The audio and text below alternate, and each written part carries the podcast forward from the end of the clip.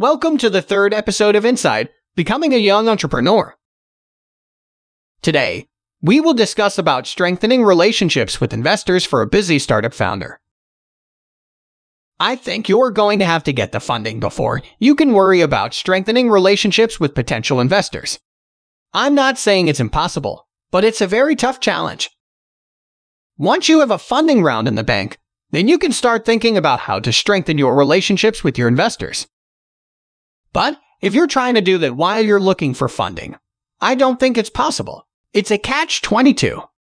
You can't really be in a position to strengthen your relationships with investors if you don't have funding. And you can't get funding if you don't have strong relationships with investors. It's just very hard to do. As an entrepreneur, you need to put your head down and focus on building your company, creating a product that customers want, and getting customers to pay for it. If you do that, eventually the funding will come. It might take longer than you want it to take, but at least then when it does come, you'll be ready for it.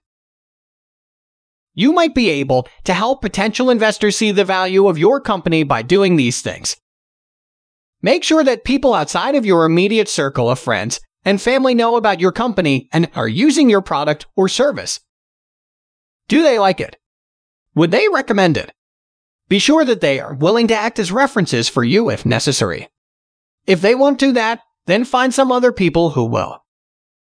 You want some people outside of your inner circle who can talk about how awesome you are as an entrepreneur and how much they love using whatever product or service you're offering. Get testimonials from people who've done business with you recently or even in the past, especially if those testimonials came in written form, such as email. Make sure those testimonials are well written and impressive enough so that potential investors will believe them, even if those investors haven't met those people before. Do this even if the testimonials aren't from happy customers. They could still help build credibility for future customers who do become happy customers later on down the road.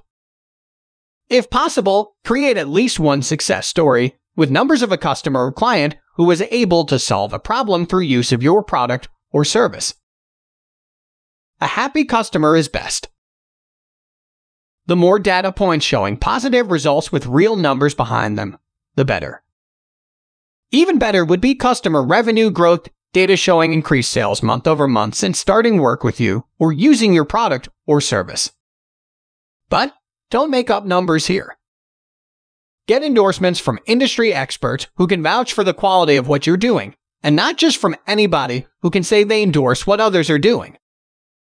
Make sure their endorsements are professional looking as well as meaningful enough so that potential investors will take them seriously when considering investing in your company.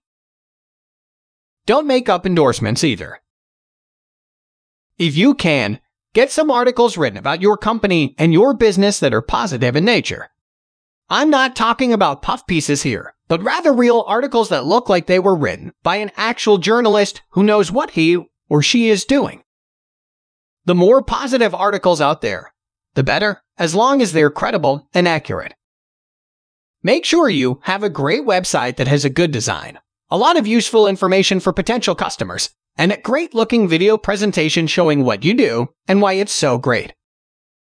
You can hire someone to create this for you if you don't have the time or skills to do it yourself. Be sure to get good SEO for your website so that people can find it easily online. Google likes well designed websites with lots of quality content.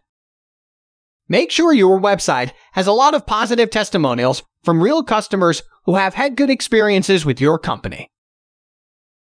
I could go on forever here about how to position yourself in the eyes of potential investors, but I'll stop now.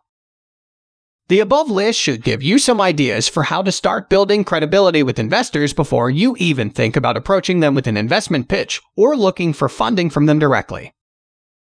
As I said before, getting funding is never easy, and if you're not ready when it comes along, then you might end up losing out on opportunities that could be very beneficial to your business down the road. Take some time now to start building credibility with potential investors so that when the time comes later on down the road, when they do want to invest in your company, they'll be much more likely to say yes. If you are looking for more content on entrepreneurship, check out my Medium publication at alexanderlhk.medium.com. Also, please subscribe to my podcast channel and help me to like, download, and share this podcast. I will also appreciate it if you take some extra seconds to review this podcast and let people know what you think of it. See you on the next episode of the podcast.